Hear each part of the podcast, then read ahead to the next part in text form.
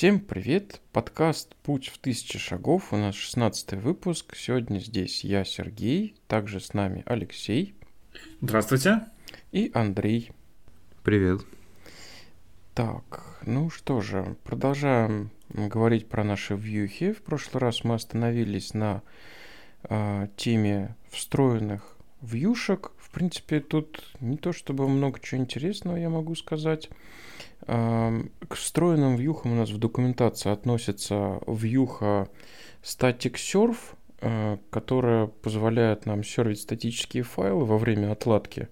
То есть в проде понятно, что мы статику Django не раздаем, а раздаем его с помощью Nginx. Ну, естественно, когда мы run сервер запускаем, нам хочется, чтобы все наши CSS, картинки и так далее отдавались. И для этого есть специально финтушами, которые мы обычно прописываем э, в какой-нибудь там project urls.py или типа того. Э, говорим, что если у нас settings debug, то мы вот э, отдаем статические файлы там, из определенных мест с определенными префиксами. Например, то, что я активно использую, я вот когда в prod деплою npm пакеты, у меня есть какая-то э, директория, и я ожидаю, что приложение пишу таким образом, что у меня это node modules, там static slash node modules, и так у меня в Nginx при продакшене это выкладывается. Соответственно, чтобы аналогичное поведение имитировать на, во время разработки, вот есть Э, прописываешь э, в настройках для дебага, что в эту папку ходим, и то, что там лежит, делаем доступным по определенному URL. Ну, например, тот же самый static node modules и так далее. То же самое с медиа файлами. Ну и, наверное, все. Но иногда бывает что-нибудь интересное нужно подложить. У вас, ребят, есть какой-то интересный опыт по поводу работы со статикой? Может быть, какие-нибудь интересные финты, если на Vue.js где-нибудь рядышком что-нибудь писать? Ну, это не относится к самой статике. Это чуть по-другому настраивается, не связано. У меня есть интересный опыт, что меня убеждал один разработчик, так называемый, что можно запускать вот так вот и рабочий сервер, и можно запускать э, в продакшн run сервер. Вот такой у меня был опыт, он ну, странный. Запускать-то можно? Надо. Можно. Ну, он говорил, а что, у нас контейнеры, значит, делаешь просто 20 контейнеров, и вот у тебя 20 процессов. Слушай, это тогда. вертикальный подход. Ну, то есть там ничего не ставилось больше, ни гуникорна, ни Nginx, ничего не нужно. Это все лишнее, конечно. Очень-очень интересно. Шутки смеха ради, кстати. Э, однажды, не так давно, жизнь меня заставила в продакшн выкатиться с ран-сервером. У нас, ну, потом это дело победили, но тем не менее, на определенном этапе у нас была линуксовая тачка, на которой был запущен Касперский, и безопасниками все это было как-то очень хитро сконфигурировано, и я так и не смог на, в определенный момент, пока безопасники какую-то магию там в итоге не поделали по нашей настоятельной просьбе, не смог заставить Гуникорн работать. Почему-то его Nginx просто не видел, уж не помню, там то ли 502 давал, то ли еще что-то. В общем, там как-то как хитро было. И в итоге трафик весь поблокировали, Жесть, чтобы никто никуда сам к себе ходил. тоже. Ну, я думаю, это как бы просто ребята в другом стеке работали, и надо, чтобы был везде антивирус. Окей, закрытый контур, тем не менее. Ну, ладно, короче, там мы ран сервер запускали. То есть такой стандартный костыль, да, на всякий случай? Мало ли что. Э, кто? Касперский? Антивирус? Нет, нет, вот... вот Ран-сервер? То, что... Да. Вот ну, то, что это не то, что стандартный. Костыль-костыль. Костылище, дружище. Ну почему? Он же просто для разработки. Локально mm-hmm. же это все нужно проверять. Не будешь же ты просто так на ровном месте поднимать локальные гуникорны, Nginx и кучу процессов делать. Зачем тебе это нужно? Ты просто хочешь поразрабатывать и понять, что ты можешь раздать файлики. Да. Ну, если мы говорим про различия, почему ран-сервер не стоит запускать в проде, если вдруг, Леш, ты этот вопрос хочешь затронуть, может быть? Нет, я наоборот про то, что, видимо, бывают случаи, ну, вот раз рассказывали, что и в проде тоже такое не, не, не, это плохая практика. Бить по рукам просто у кого-то была либо мало мозгов, либо слабая воля. Никогда не надо run-сервер использовать в проде. Это чисто... Потому что там э, плохой парсер HTTP протокола. Он написан полностью на питоне, и ты просто так делаешь свою программу еще медленнее. А он же там, по вроде даже сыпется, да, при каком-то определенном количестве запросов. Просто ломается все. Понятия не имею, никогда не запускал его на нагрузку и не собираюсь. Ну да, он как бы то, что сходу понятно, он запускается э, по определению в одном процессе. То, что, например, Гуникорн да, нам, для, нас делает, он, собственно, позволяет в том числе запустить э, процесс наш целевой в том количестве, в каком нам надо. Э, при этом ран-сервер, он какой-то, между прочим, многопоточность какую-то пытается делать через мультитрейдинг. Мы когда-то э, имели с этим проблемы, надо было отключать иногда. Вот. Но, тем не менее. Ну, Я видел, главное, сервер на Хироку был выложен. То есть там тоже был через ран-сервер поднято. Может быть, он, он прям... чисто какой-то демонстрационный, вот из этих целей. То есть ну, меня уверял там, что это вот у него рабочий сервер. такой, а, ну, понял. Окей, думаю, ладно, удачи. Ну, как сумел, так сделал, бывает. Так, встроенная у нас есть, возвращаясь к доке, к доке вьюха, а, лежит в дефаултах, называется page not found, э, который по умолчанию ожидает шаблон а, с названием 404 HTML, Э, вероятно, его можно переопределить. Ну и, наверное, дает HTTP-шный статус 404. Честно говоря, никогда не пользовался. И в чем глубокий прикол это в Юхе, тут вот, к сожалению, не поделюсь опытом. Андрюх? По-моему, это все про стандартную обработку ошибок. То есть вот когда у тебя страница кидает 400, 4, 500, вот эти вот, знаешь, стандартные общие ошибки, когда там а, ничего потому, нет или все сломалось. по определению, ну, в коробке уже сразу подключены, да, и какие-то, какие-то. Но обычно ты хочешь под них свой шаблон сделать. Но смысл в том, что вот когда у тебя случилась пятисотка, э, по умолчанию, если ты ничего не переопределял, тебя на какую-то ну, стандартную да. пятисотку кинут. Ну, мы как раз обычно что-то переопределяли. Леш, а что мы переопределяли, когда хотели 500 и 404 мы, делать? Мы переделывали шаблон под себя. Шаблон. С красивым текстом. А как мы его подключали? А, а вот, по-моему, кстати, так. А вот такую вьюху переопределяли, скорее всего. Просто это раз в начале проекта делается, и специально такое не помнишь. Просто всегда знаешь, что нужно стандартную Может, 404 мы свои. переделывали. И 500. 500, да. Но Другие мне казалось, вот что-то я, что-то мне кажется, что есть больше, чем один способ это переопределить, и вот я не уверен, что мы этим путем ходили. Ну да ладно. В общем, есть у нас встроенные э, дефолтные вьюхи, bot request для 400, э, permission deny для 403, э, сервер error э, для 500 ошибки, и да, их можно переопределять. А может это просто добавить какие-то действия, кроме выдачи шаблона? Ну, ну, наверное, можно переопределить, а самое главное, вот глядя на это определение, я бы подумал, что мы можем использовать стандартную вьюху прямо в URLs, так как она параметризируемая, можно сразу ей переопределить, опять же, тот же самый шаблон. А, прямо Похоже, да, дополнительный такой способ. Окей, так. Следующий раздел Request Response Objects. Мы вообще про Request Response говорили, но сейчас мы, наверное, поподробнее поговорим. Так, ну, э, как бы зачем они нам нужны? В общем, наверное, у всех уже впечатление сложилось. Э, э HTTP request за нас, для нас формирует Django, подает нам на вход этот объект э, во вьюхах, будь то функциональная вьюха или там на класс-бейзах. Так или иначе, первым аргументом наши вот эти вот get post запросы принимают э, объект реквеста. Э, объект интересный, чрезвычайно полезный. Что у него... Ну, давайте прям по, по очереди пойдем по атрибутам. Многие из них рано или поздно в практике пригождаются. Первый атрибут э, в документации – это схема. Строка, которая содержит, э, собственно, либо HTTP, либо HTTPS. Таким образом, мы можем понять, как нам идет обращение – во вьюхе. Ну, иногда, это, конечно, какая-то нетипичная история, но иногда приходилось понимать, как мы работаем. Хотя, конечно, сейчас в реальности мы приходим к тому, что у нас, если мы все делаем правильно, по-взрослому, это у нас всегда HTTPS.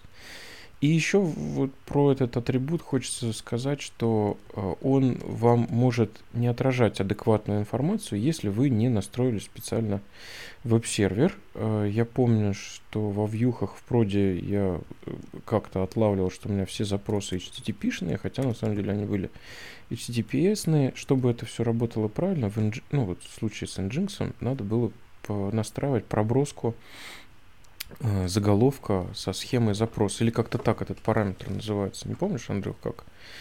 Вот что-то там прямо а, x я прям не помню сходу. Просто знаешь как, я же на Гуникорне обычно его не настраиваю, э, и в самой джанге я не держу никакого HTTPS. Ну, то есть обычно у тебя есть прокси веб-сервер, на котором как раз все сертификатики типа Nginx, а дальше ты уже обычно Все правильно. Но вот иногда внутрь. в джанге нужно понимать, э, для потребителя ты выглядишь как HTTP а. или HTTPS. Например, твой сервер, допустим, доступен и так, и сяк, да, и по IP-шнику, и по имени. И может быть это на что-то влияет, я не знаю, там, какой URL подсунуть там или еще что-то, mm. да. И, соответственно, для, зака... для клиентов, которые тебя де... Э, спрашивают без шифрования. И Secure, скорее всего. И Secure, вот это, по-моему... А, там вот точно про Secure. Если я не путаю, и Secure, он, по-моему, на этот же заголовок ориентируется. То есть да, если... Да, ну и в чем там засада, из того, что я помню, если Nginx не настроить на проброску вот этого заголовка какого-то специального, ну он там гуглится легко, копипастится быстро, и всегда потом идет в стандартном наборе конфигов Nginx, то может так случаться, что Django будет думать, что мы не шифрованно работаем, потому что Гуникорн действительно же принимает на запрос без шифрования, а, а на самом деле для клиента э, там стоит прокси. Ну, вот такой любопытный, хоть и не часто используемый атрибут. Ну, э, как не часто используемый? Если ты будешь использовать какой-нибудь метод, что-нибудь типа, вот мы там сейчас еще коснемся какой-нибудь там get absolute URL или что-нибудь в этом, не помню, ну сейчас коснемся, да, то он в том числе опирается на эту схему, и опять же, если он у нас не настроен правильно, может быть не тот результат. Так, request body атрибут, он у нас содержит обычно, а, собственно, тело пост запроса, если я правильно помню, в общем, да, в сыром таком виде. Как правило, мы туда не ходим и с ним не работаем. Как правило, мы с данными пост запроса работаем через э, request.post, где содержится а, query объект, да, типа как словарь объект, но не совсем. А, соответственно, если мы вот э, при такой схеме посмотрим в боди, то мы, то мы увидим там некую строчку, которая вот как, э, ну вот закодированный URL, да, э, что-нибудь типа параметр номер один равно, амперсант, параметр 2 равно, ну как, как в get запросе, только в пост. Но иногда бывает удобно в пост слать прямо прямо что-то не, не, вот, не в формате такой строки, которая по определению не очень любит всякую там иерархию, ну или приходится там костылять в качестве атрибута что-то засовывать, а прямо вот заслать XML или JSON э, нормально структурированную в виде вот э, нагрузки в пост. Соответственно, тогда нормально ходить в боди и вычитывать, что у нас там содержится. Андрей. Там был опыт, Андрей. что ага. можно было посмотреть, что приходит к нам без обработки, без ничего, ну, в сыром виде. Ну вот да. Как раз вот этот метод и применялся там. Не метод, атрибут. Да, Ой, туда атрибут, можно да, атрибут. посмотреть. Угу, угу. Я, кстати, хотел добавить только, что, строго говоря, не обязательно э, посылать пост-запрос, чтобы отправить боди. Просто это ну, нормальная общепринятая практика, что боди это для пост-патч запросов.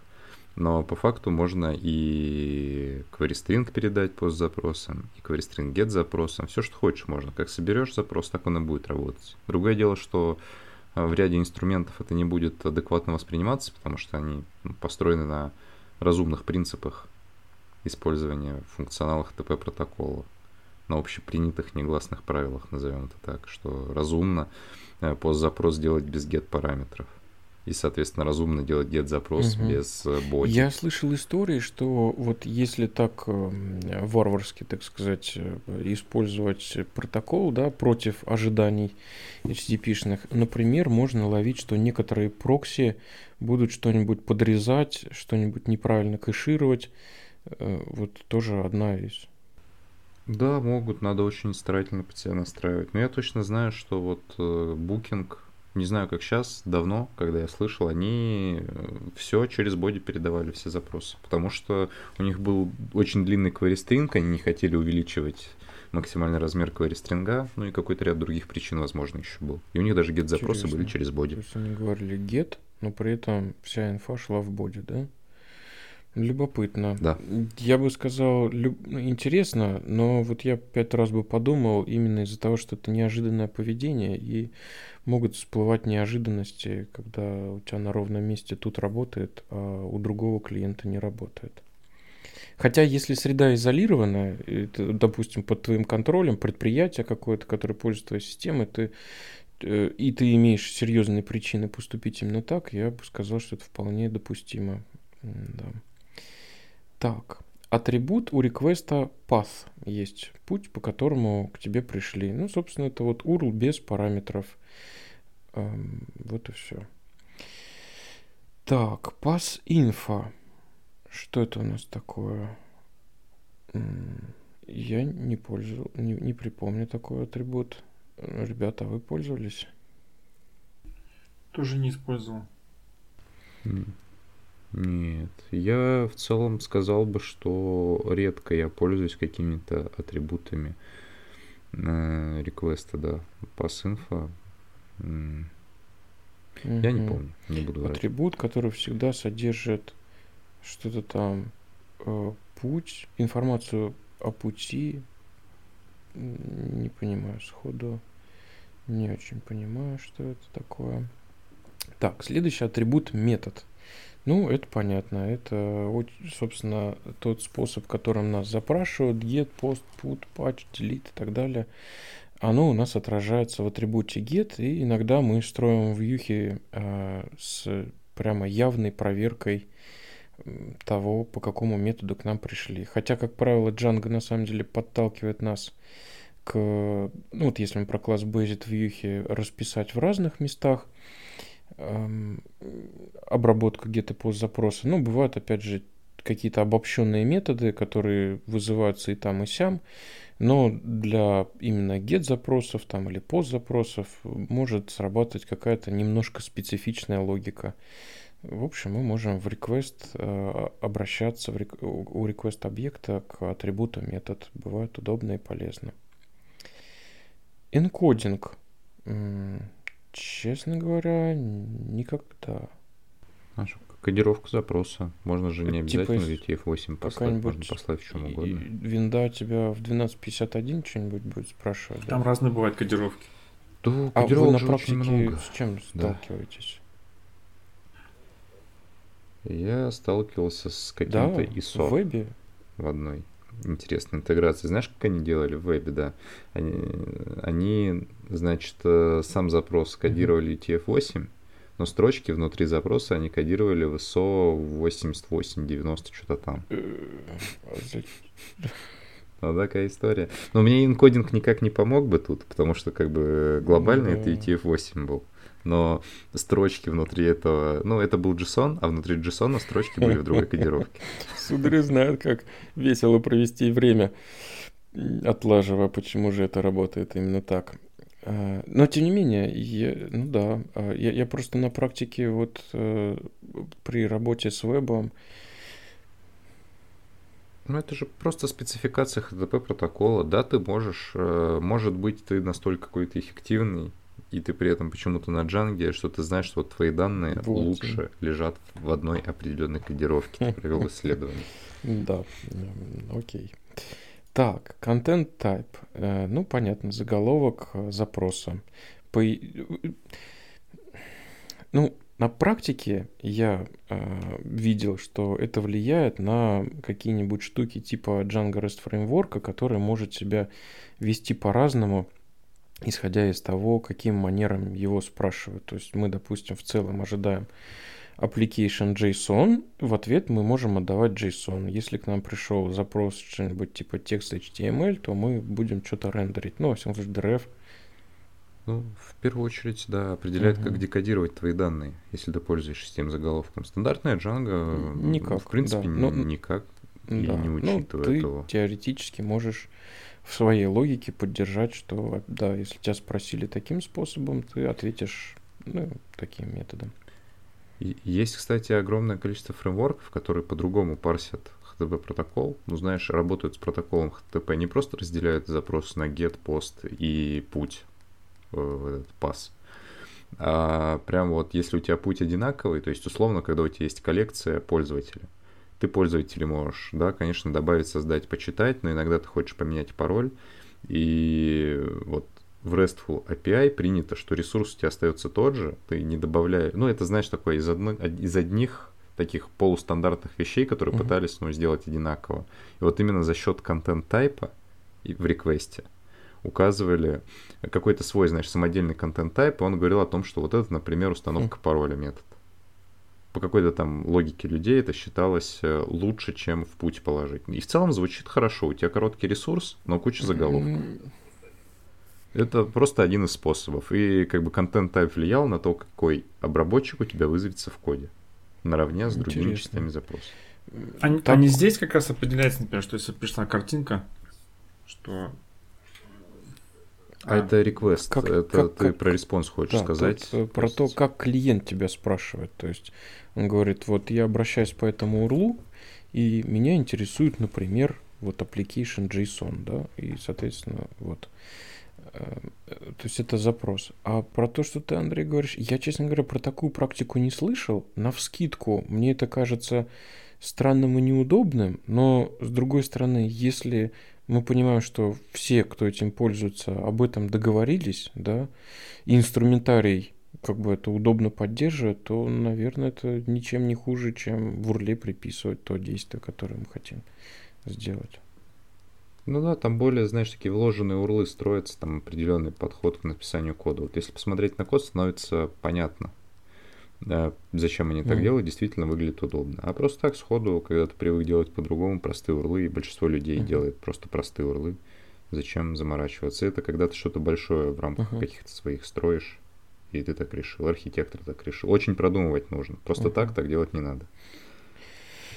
Так, следующий атрибут content params. А, словарь, ключ значения, параметров включается content type header. Я не понимаю. Ну, это немножко разбитый на ключ значения заголовок контент type. Там же вот он довольно сложный бывает. Mm-hmm. Да, да, да, да. Mm-hmm. Интересно. Я тоже. Никогда не пользовался. Ну, как бы никто, мне кажется, особо не пользуется контент-тайпом в реквесте uh-huh. в Django. Ну, вот такие простые вещи, как, э, типа, вот тут мне интересно XML, там что-то другое, это, это вот я встречаю. Я, я бы не удивился такому, да? А, что-то более сложное. Да, да. Так, ну вот, собственно, атрибуты, которыми мы часто пользуемся, это атрибут большими буквами, там, get, post. Это query объекты, которые, объекты, которые похожи на словари, но на самом деле позволяют для одного ключа передавать больше, чем одно значение, э, так как это допускает HTTP протокол. Ну, иногда это бывает удобно. Э, вот, собственно, э, для нас, для разработчиков Django, мы можем удобным способом обращаться к переданным либо в get, либо в post параметрам запроса. Замечательно удобная штука. Тут вроде как и особо сказать нечего. Может быть, потому что просто этим очень активно пользуемся. Леш, может быть, у тебя были какие-то впечатления, что-то здесь было неожиданно в какой-то момент? Нет? Да, кстати, вроде все понятно там. Таких вот не припомню неожиданностей. Угу. Там, кстати, в дальнейшем будет разбираться детально. Интересен сам объект get, .get. Потому что вот query string, например, если взять, что если у нас один и тот же параметр повторяется несколько раз? В разных языках же по-разному, ну, в разных фреймворках, наверное, правильно сказать, по-разному принято эту проблему решать. То есть э, где-то у тебя просто несколько раз один и тот же атрибут повторяется, и вот этот get схлопнет его в ключ список. Ну, ключ — это строка, значение — это список объединит. Вот. И, а где-то в каких-то фреймворках это, знаешь, как там, ну, вот у тебя есть переменная А, и ты говоришь такой А1, А2, А3, А4, как-то вот так. Что-то такое вот видел. Ну, я могу наврать про второй способ, то, что мне привычнее, естественно, первый, когда я просто ключ А mm-hmm. перечисляю много раз.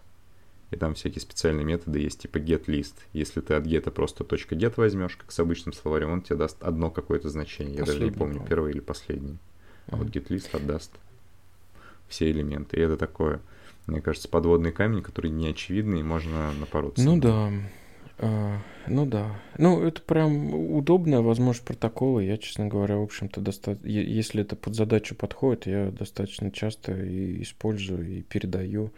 А, если для аргументов, ну, для одного параметра фактически хочется с браузера получить э, больше, чем одно значение, а, да, я не знаю, что там мы можем перечислить. Размеры обуви, которые мы заказываем с сайта, да, там 41, 42, 43. Вот они все могут у нас содержаться в одном аргументе size. Э, фактически мы его там в урле или в посте передадим три раза и да, на стороне вьюхи. Если мы ожидаем такое поведение, то вычитаем его именно как get list. Если мы этого не ожидали, то все в порядке, все пропало. Мы вычитаем какой-то, точнее последний из переданных аргументов. Ну и первые два благополучно потеряем. Так, а следующий атрибут э, HTTP request это большими буквами написано cookies, то бишь печеньки, то бишь наши куки из браузера. Э, ну, собственно, если наш... Ну вот, честно говоря, я вот их обычно в JavaScript устанавливал. Ну, в принципе, можно и на стороне Django, правильно, что мы можем в куки что-нибудь засадить? Ну, у нас это авторизация сессионная, да. так работает. Делаешь запросик, запросик на бэкэнде устанавливает куку, кука попадает в браузер. И больше ты ходишь, и дальше ты ходишь без э, авторизации, потому что в куке лежит да, то есть фактически значение. это такая возможность пометить, э, навесить какие-то. Вот почему они печеньки-то, я вот не понимаю. Навесить, обвесить печеньками ваш браузер э, и Никогда не задавался вопросом, почему. И при каждом запросе печеньки. А, браузер, среди прочего, будет передавать эти ваши все печеньки, с которыми, которые вы на него когда-то навесили. Ну, да, и этим как-то можно пользоваться. Например, вот джанговский механизм авторизации смотрит в куки на сессионный айдишник. Ну, можно и что-нибудь свое. Хотя, на самом деле, вот если вот ты э, сам делаешь эту логику, мы, например, так запоминали дефолтные параметры для определенных форм фильтрации, если мы понимали, что, например, ну, как бы сама страничка предлагает фильтровать по-разному, но мы знаем, что для разных групп пользователей вот они этот параметр установили в такое значение, и, скорее всего, им по умолчанию всегда так и захочется фильтроваться. Соответственно, закрыв эту страницу, уйдя домой, там, разлогинившись, залогинившись, они вот э, захотят, войти с этого компьютера на следующий день, э, видеть те же самые предустановленные параметры фильтрации. Вот один из способов это сделать через куки, но куки, в общем-то, довольно устаревший, по-моему, механизм. Э, Наверное, правильнее использовать его современную альтернативу Local Storage. Ну и плюс помним, что в Django есть еще и свой сессионный э, механизм, чтобы хранить э, как бы вот параметры в рамках сессии. Ну, правда, если пользователь разлогинится, то, естественно, все это потеряется.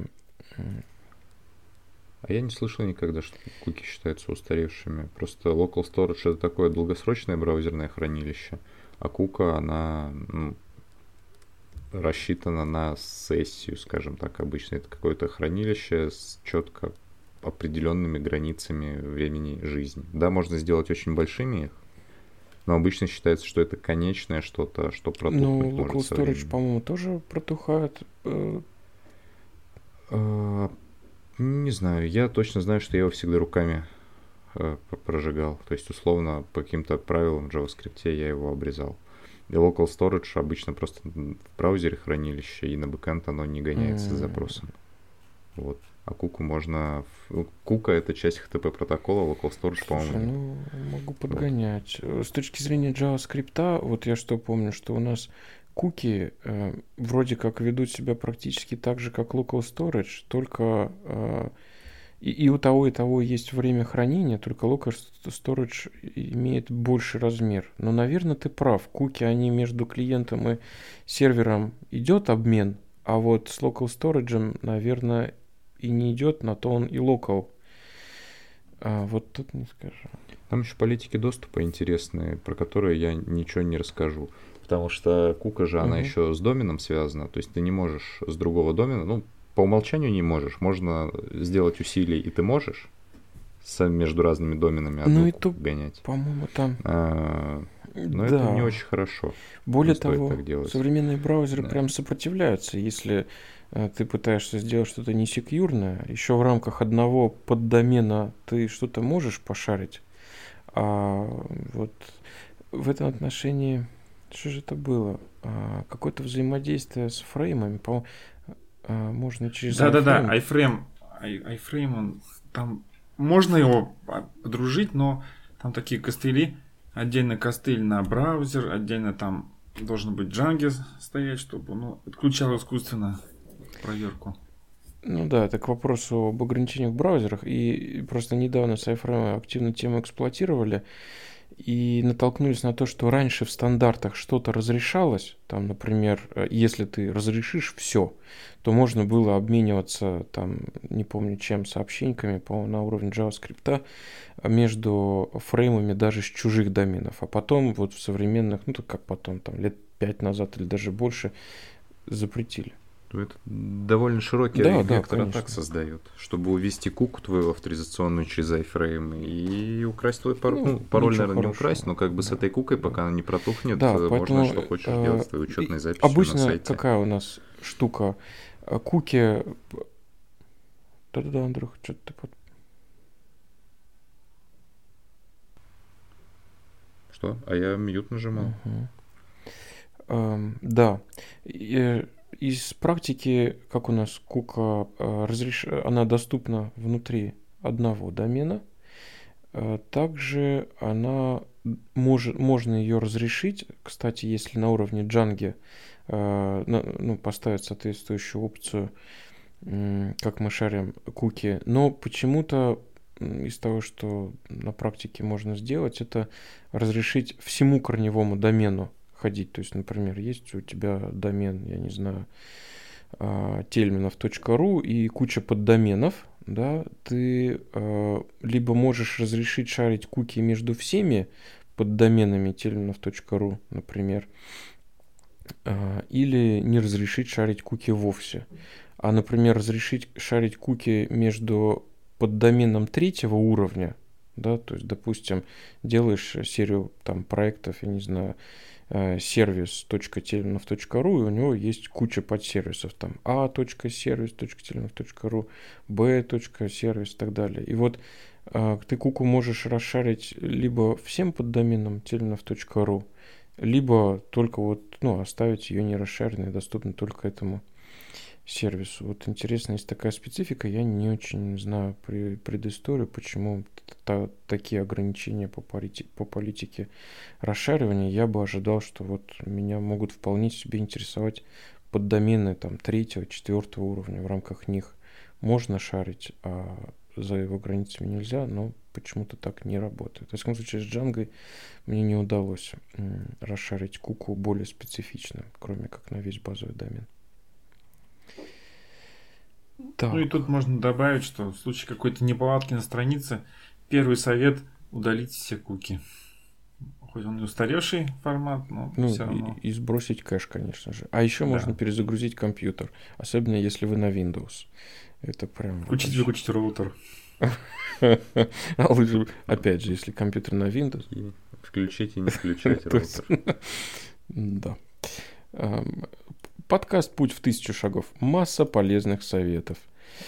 Так, а, следующий атрибут у реквеста – это атрибут files, тоже большими буквами написано. соответственно, э, здесь у нас помещаются все а, загруженные файлы, которые у нас с формой сабмитились. Э, ну, что характерно, не в атрибуте пост. То есть, несмотря на то, что мы сабмитим форму с файлами методом post, а, тут первое, надо не забыть этой форме в HTML поставить э, атрибут enctype, multipart form data, или там есть еще вариации, что-то там какая-то а, в общем, не забыть этому уделить внимание, потому что форма без установленного атрибута enctype данные э, э, файлов засабмиченных просто не передает на сервер. Это во-первых. А во-вторых, эти файлы искать надо не в методе post, хотя, казалось бы, форма-то постом передавалась, а, то есть не в методе, а в атрибуте post, а в атрибуте files. Именно туда грузятся все файлы. Это тоже у нас э, ну вот здесь я явно не вижу, но по сути это у нас что-то типа словаря. А, и вот не вижу, чтобы здесь было сказано, что это... А, ну тут вот dictionary-like object, да, не query dict, а какой-то другой dictionary-like, где ключом выступает имя того, а, ну, собственно, атрибут name в инпуте с файлом, который в HTML передавался, ну, а значение это засабмиченный файл, там Э, используется некий класс обертка. В Django, называется uploaded file. Если я не путаю, по умолчанию где-то то ли во временных файлах, то ли в памяти хранится. И там тоже есть специфика, если я не путаю их, как будто бы вычитать только один раз можно. Не помнишь, Андрюх? Эту? Я бы подумал, что в памяти, но вычитать можно много раз, но, скорее всего, это файл like object будет, то есть он на моменте, на котором ты остановишься, остановится, как бы ты прочитал 10 байтов из 100, и, соответственно, ты продолжишь с 11, естественно. Если ты все 100 прочитал, ты можешь обратно mm. в начало перекинуть То есть там э, индекс. Явно. Назовем это индекс, потому что Отсечка, я не помню правильное да, название. Не помню, да. Ага. Указатель. Э, я да, помню, да, что да, это да, метод seek. Да. да. А вот у этого атрибута есть какая-то защита, например, от мега больших файлов? Они по умолчанию есть в Джанге 10 мегабайт, по-моему. По умолчанию, ну, может даже меньше, может быть 2 мегабайта, я не помню. Какое-то небольшое количество мегабайт ты по умолчанию можешь скачать, и больше Джанга не дает. Вот, говорит, ты ну, слишком там, большой файл не все так просто. А, по-моему, это работает при... неприятно примерно так. Во-первых, есть ограничения на загружаемый файл э, у веб-сервера, как правило, да, у Nginx и у Джанги. Но поправьте меня, неприятность в том, что ты по любасу сначала загрузишь весь этот файл, а потом тебе Nginx скажет, э, не, брат, слишком был большой файл, не буду его обрабатывать. Окей, ты правишь Nginx, разрешаешь ему принимать да, такой файл, да. он принимает, опять там грузишь там двухгиговый какой-нибудь файл, а потом Django говорит, о, не-не-не, мне, конечно, веб-сервер принес, но я не буду с ним никак работать. Ну вот, да. Так что есть такая специфика. А вот как дать отсечку еще на этапе загрузки, чтобы он даже не пытался передать, наверное, там что-нибудь с роутерами, этими, с, ну, с роутерами или с каким-нибудь IP-tables, может быть, надо крутить. Не скажу, как правильно порешать этот вопрос, чтобы не закидать наш сервер слишком большими файлами. Так, а, атрибут мета у реквеста. Это тоже... А, ну, собственно, это прям дикшнери, прям стандартный наш словарик, который содержит э, атрибуты HTTP заголовка. Остальные ненужные заголовки, которые, ну, ненужные ну, да. по версии Django. Потому что для части заголовка, угу, например, контент type угу. же есть отдельный ключ. А тут просто, ну, все остальное в мету положено. Но, тем не менее, иногда бывает полезно что-нибудь. Смотри, а тем не менее у нас есть headers. Это что такое headers? Это тоже так. Ну, смотри, э, насколько я помню, мета То, это... Что начинается. Э, да. Все приведенное к определенному джангу формату mm. заголовки.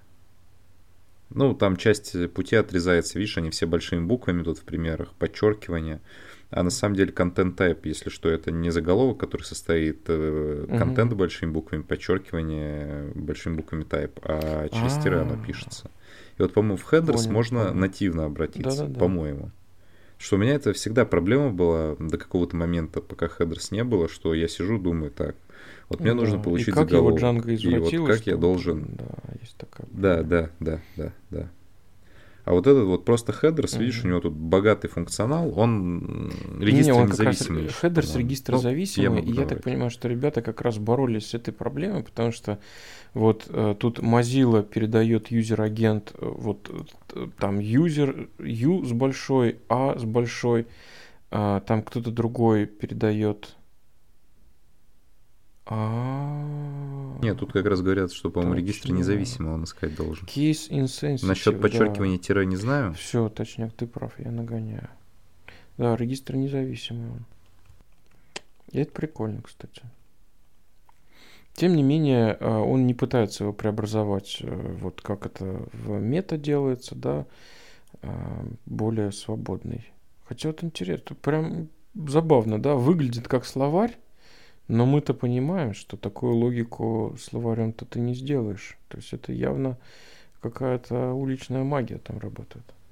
Ну, это, Мгм, да, переопределенные методы, вот эти дандер методы. Тут и э, get есть, потому что можно и по ключу, и по Мгм. атрибуту доступаться. А еще у реквеста есть атрибут э, resolver match. Насколько я помню, вот э, это, это штука, которая нам... э,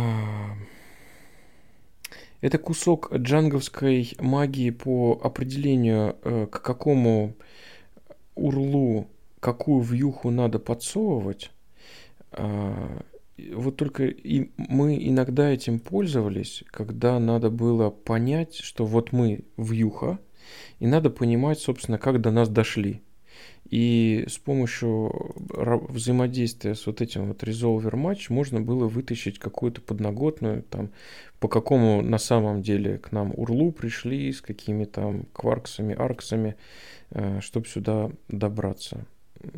Вот как бы неочевидная такая возможность, но довольно мощная, э, если нужно что-нибудь сделать. Мы э, с помощью этого resolver матчера, если я не путаю, прикручивали э, систему документации, когда у нас в каком-то месте было описано какие-то статьи, как-то расписывали, с какими вьюхами связаны эти статьи, и делали middleware, которая, опираясь на вот, вот эту вот всю магию, э, понимала, есть ли у нас какие-то соответствующие статьи по доке, которые можно подсунуть пользователю, ну, справочной документации по проекту. Что-то такое. Так. Дальше атрибуты, которые set by application код, которые ставятся пользовательским кодом. Что это такое? Current app, rules.conf. Ну, которые относятся Э, просто к Django, да. То есть до этого были атрибуты общие, связанные с, Ага. ну, кроме resolve матча, конечно, э, связанные с HTTP протоколом, а тут уже то, что э, Мгм. ставится Django. Да, а приложением конкретно в Django, да, когда мы уже дошли до этапа, когда поняли, в Мгм. каком приложении работает этот request. Current app, соответственно, мы можем из реквеста вытащить э, знания по текущему Django application, но, честно говоря, я этим никогда не пользовался. А у тебя, Андрюх, была?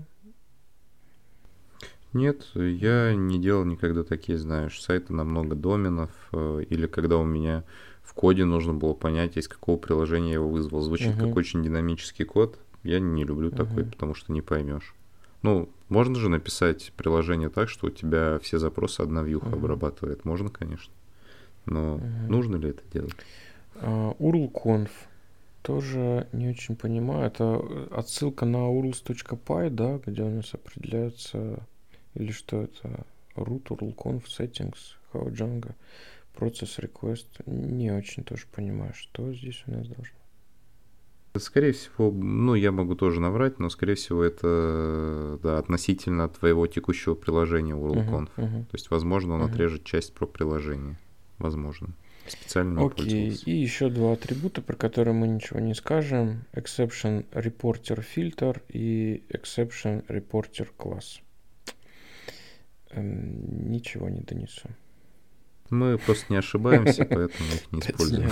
Все пишем сразу и без ошибок. Так, атрибуты, которые устанавливаются middleware.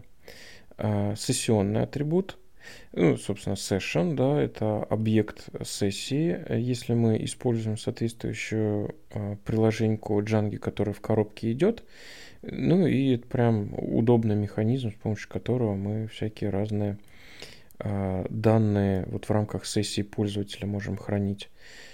Я не знаю, тут надо вдаваться в подробности, нет. Просто бывает прям удобно туда что-нибудь засунуть. Например, кстати, из такого, может быть, не супер очевидного примера, э, мы таким манером пользователя. Знаем, что, ну вот в нашем случае заказчики там медицинской системой пользуются, и знаем, что есть сотрудник, который работает там в одном помещении и в другом, грубо говоря, в одном медцентре, в другом медцентре. Учетка одна, но вот сегодня он сел за одно рабочее место в одном медцентре, а завтра за другое рабочее в другом медцентре. И при логинке мы, например, можем спрашивать его, друг, брат, ты где сейчас? Он выбрал, и дальше вот вся эта сессия Э, работы в этом браузере будет ассоциирована с какими-то знаниями про его текущую работу. А вот он завтра сядет за другой компьютер, э, ночью его везде автоматически разлогинит, а завтра он сядет, его снова спросят, и э, уже будут другие знания. То есть вот один из примеров использования сессии. Сайт. Ну, это, наверное, опять же история, когда мы один и тот же, один и тот же проект может обслуживать несколько сайтов. Я, честно говоря, никогда так не делал, и тут глубоких знаний нет, кроме того, что Django, в принципе, умеет э, делать так, чтобы один проект обслуживал несколько сайтов, и вокруг, есть, вокруг этого есть э, набор э, вспомогательной машинерии. Ну, я тут про подробности не скажу. request.user – Здесь у нас содержится инстанс, объект э, с юзером, э, который вот у нас сейчас взаимодействует э, с системой. Собственно, там ну, которого авторизация не обязательно. Отдала, да. Это же анонимный пользователь тоже сюда устанавливается. Ну, анонимного пользователя тоже авторизация отдаст, когда поймет, что не, не почему. Не ты когда в первый, как, насколько я помню, ты когда э, первый раз открыл в браузере э, страничку, тебе сразу уже села сессионная, или как она там, ну какая-то кука сразу садится, и мы уже можем отслеживать сессию, насколько я помню, даже если пользователь да, вероятно, это правда. В общем, юзер.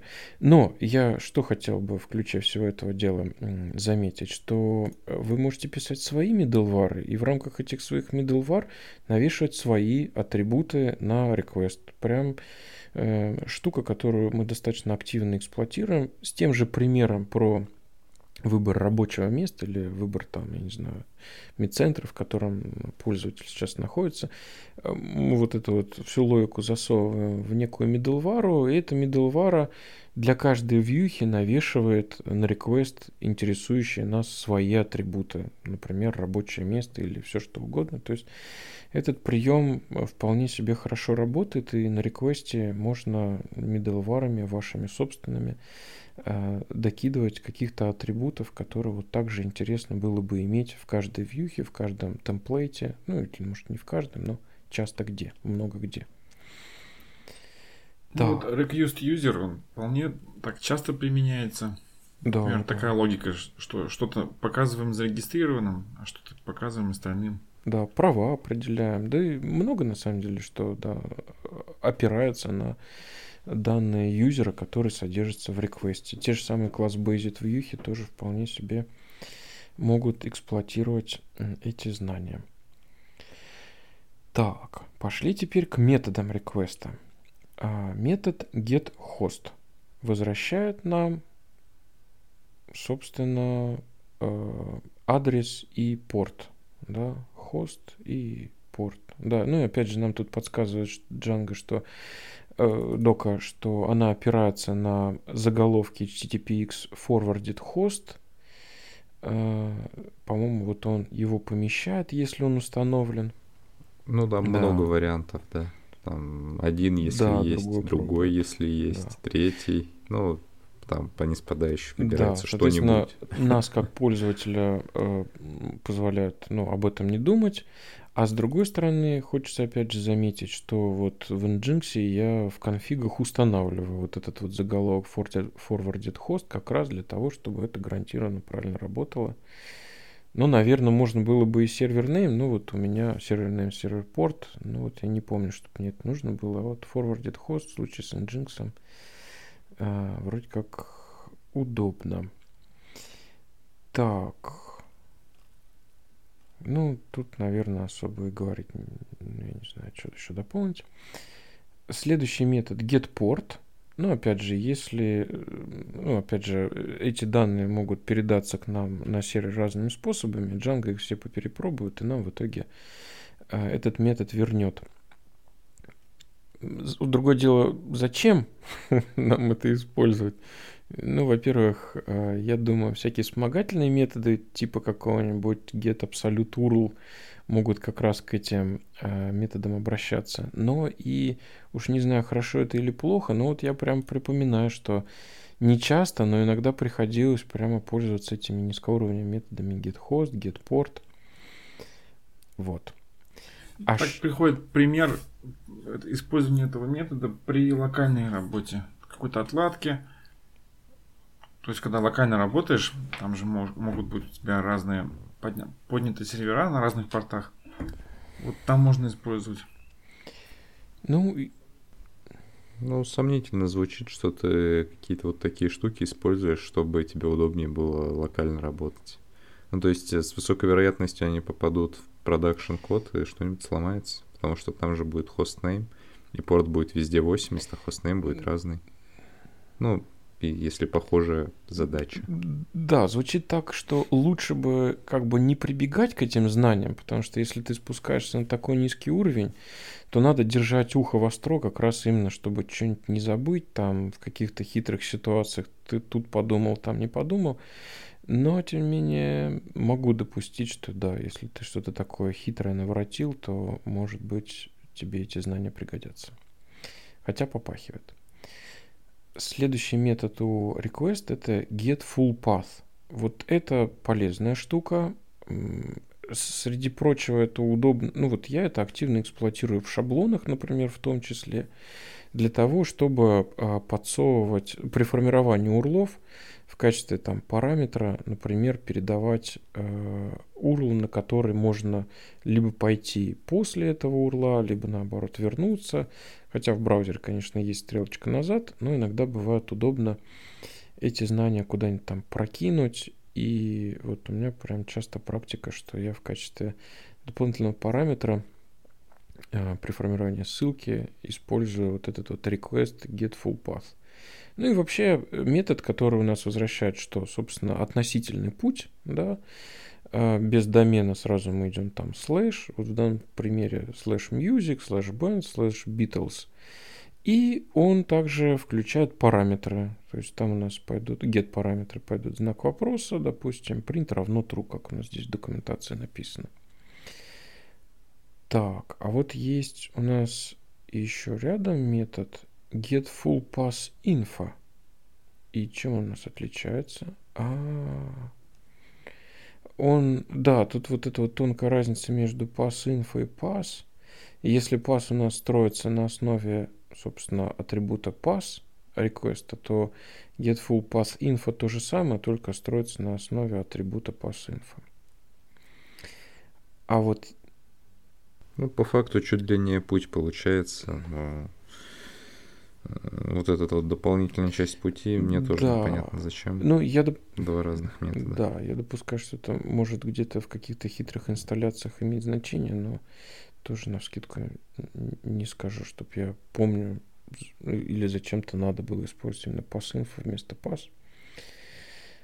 А, а вот есть еще интересный метод а, у реквеста build absolute URI.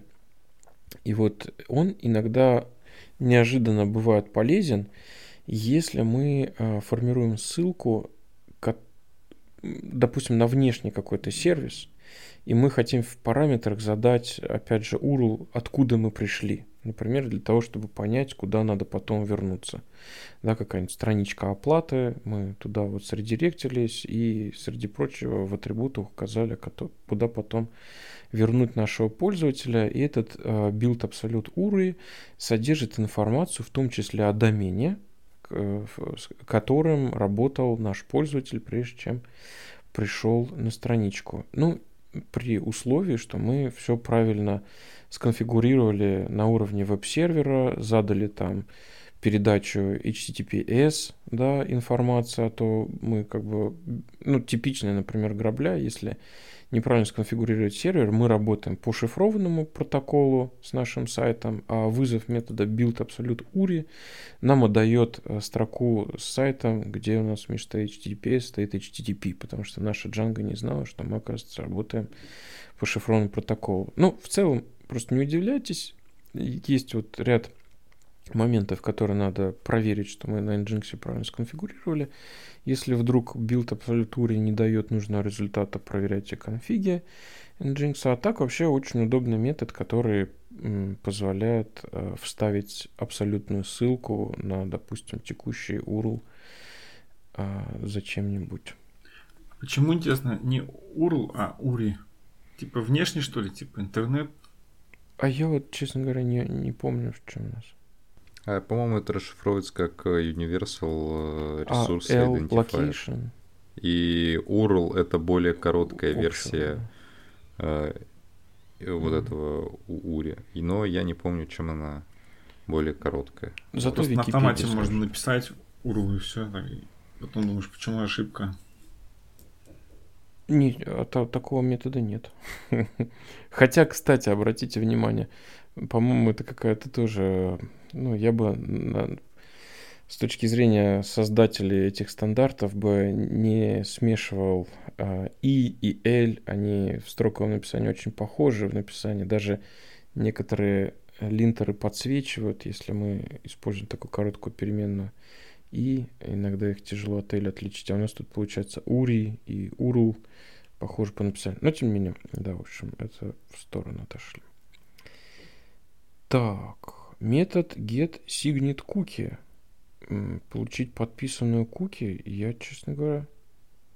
Еще более а безопасно, ты да. знаешь, это что там, какой-то security... Ну, там, вон, подписка, э, подпись куки с солью, может быть, чтобы Который из Key, правильно берется? Вероятно, да.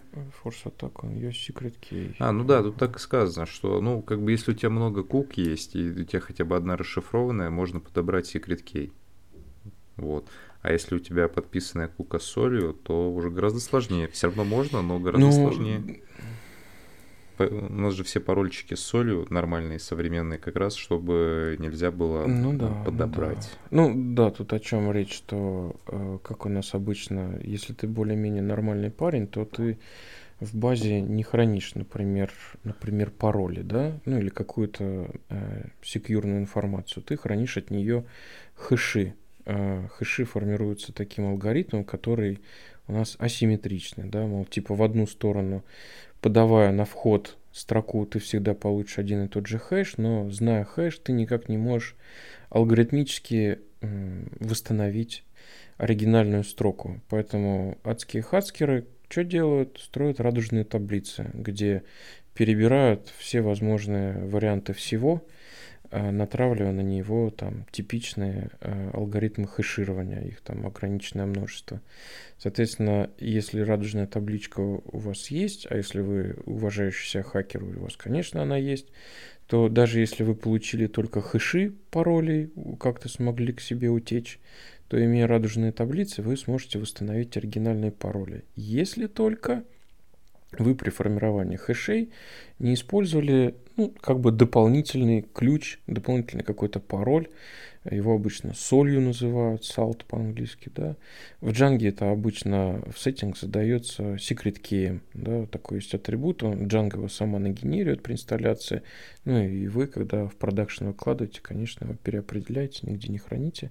И получается тогда, что все ваши хэшики наформированные, они Алгоритм тот же, но э, так как используется произвольная соль, радужные таблицы вас уже никак не э, скомпрометируют, вы, они хакерам ничего не дадут оригинальных паролей.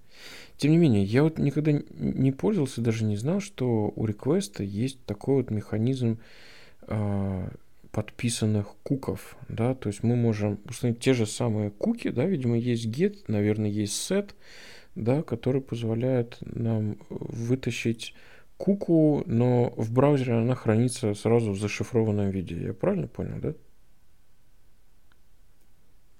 Круто. Да, да. Как-то так все. Ну, я тоже напрямую никогда, ну, даже и не напрямую, я не пользовался угу. никогда шифрованными куки. Угу. Забавно. Ну, я, правда, в куки ничего секьюрного не складывал. Ну, наверное, если жизнь вдруг заставит, то вот я теперь буду спать спокойней. Оказывается, можно это сделать. Так, а, значит, следующий очень удобный метод из Secure. Собственно, он нам проверяет, что HTTPS у нас, HTTP на самом деле у нас S, да, э, шифрованный. Хотя, опять же, в современном интернете у нас, по идее, и так все должно... А, ну, ну и опять же, и редирект вроде как на уровне Django делать-то особо не надо, да, потому что это на, на уровне Nginx обычно делается. В общем, метод прикольный, но только зачем, я вот э, сейчас на вскидку не могу придумать зачем. Но пару раз в жизни я его использовал. Accepts э, позволяет, что у нас? Он возвращает true, если э, в MIME type установлен соответствующий, ну, видимо, MIME type, который мы ожидаем, да. Э, таким образом мы что? Ну да, этот он зачем нужен? Нужен, чтобы понять, э, умеем ли мы отдать то, что хочет получить от нас клиент, который создал запрос. Accepts, по-моему, это заголовок у реквеста, который говорит о том, что вот я в ответ жду такие а, типы допустимые. И он может перечислить понять. достаточно много этих типов, а мы а да, мы на стороне Django зацелены на какое-то подмножество, да, и таким образом мы убеждаемся, что поймет ли нас клиент. Да, никогда не пользовался этой проверкой, но можно. Окей. А, в реквесте есть метод read, readline, readlines а, и метод iter. Не знаю, надо ли их в куче рассматривать, но э, суть вот ну, наверное, это все про одно и то же. Если к нам пришел слишком ну, э, большой заголовок, да, там постом в нас заслали пару гигабайт, э, ну или просто что-то, да, то, что не хочется сразу в память помещать, то и, и как бы задача позволяет нам э, это не помещать в память. Например, вот XML можно э, парсить потоковыми парсерами, да, э, в общем, не, не, не загружая в себя все содержимое XML, иногда они действительно бывают очень большими, например, либо просто файлы там построчно куда-то сохраняем. Так вот, э, request, он вполне позволяет работать с собой как с файлом, файл, файл like интерфейс, да, предоставляет, соответственно, реализуется как раз через вот этот read, readline, э, итерироваться по нему можно. Да. Да, это, честно говоря, у меня навевает, э, помнишь, раньше, когда не было э, сокетов нормально, правда, не в request е, а в response е, я вот использовал такой прием, когда можно было э, писать в response как файл в write, и получался вот как он там, Comet, что ли, или long poll, да, request ы, когда... Uh-huh, uh-huh, да, да, да. Да и в целом это же все равно вот в response е, да, довольно распространенная штука, когда ты большой файл отдаешь, угу. у тебя streaming response, что-то похожее, когда ты отдаешь по угу. частям объект. Да. Да. Вот. Ну, ладно, на, на этой оптимистической ноте предлагаю на сегодня заканчивать. Ну, request прям классный, часто используемый объект. Надеюсь, мы что-нибудь полезное сегодня донесли. С ним стоит э, чувствовать себя вольно, комфортно и тогда ваши волосы будут пушистыми, шелковистыми.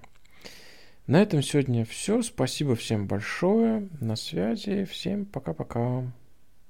Пока-пока. Пока-пока.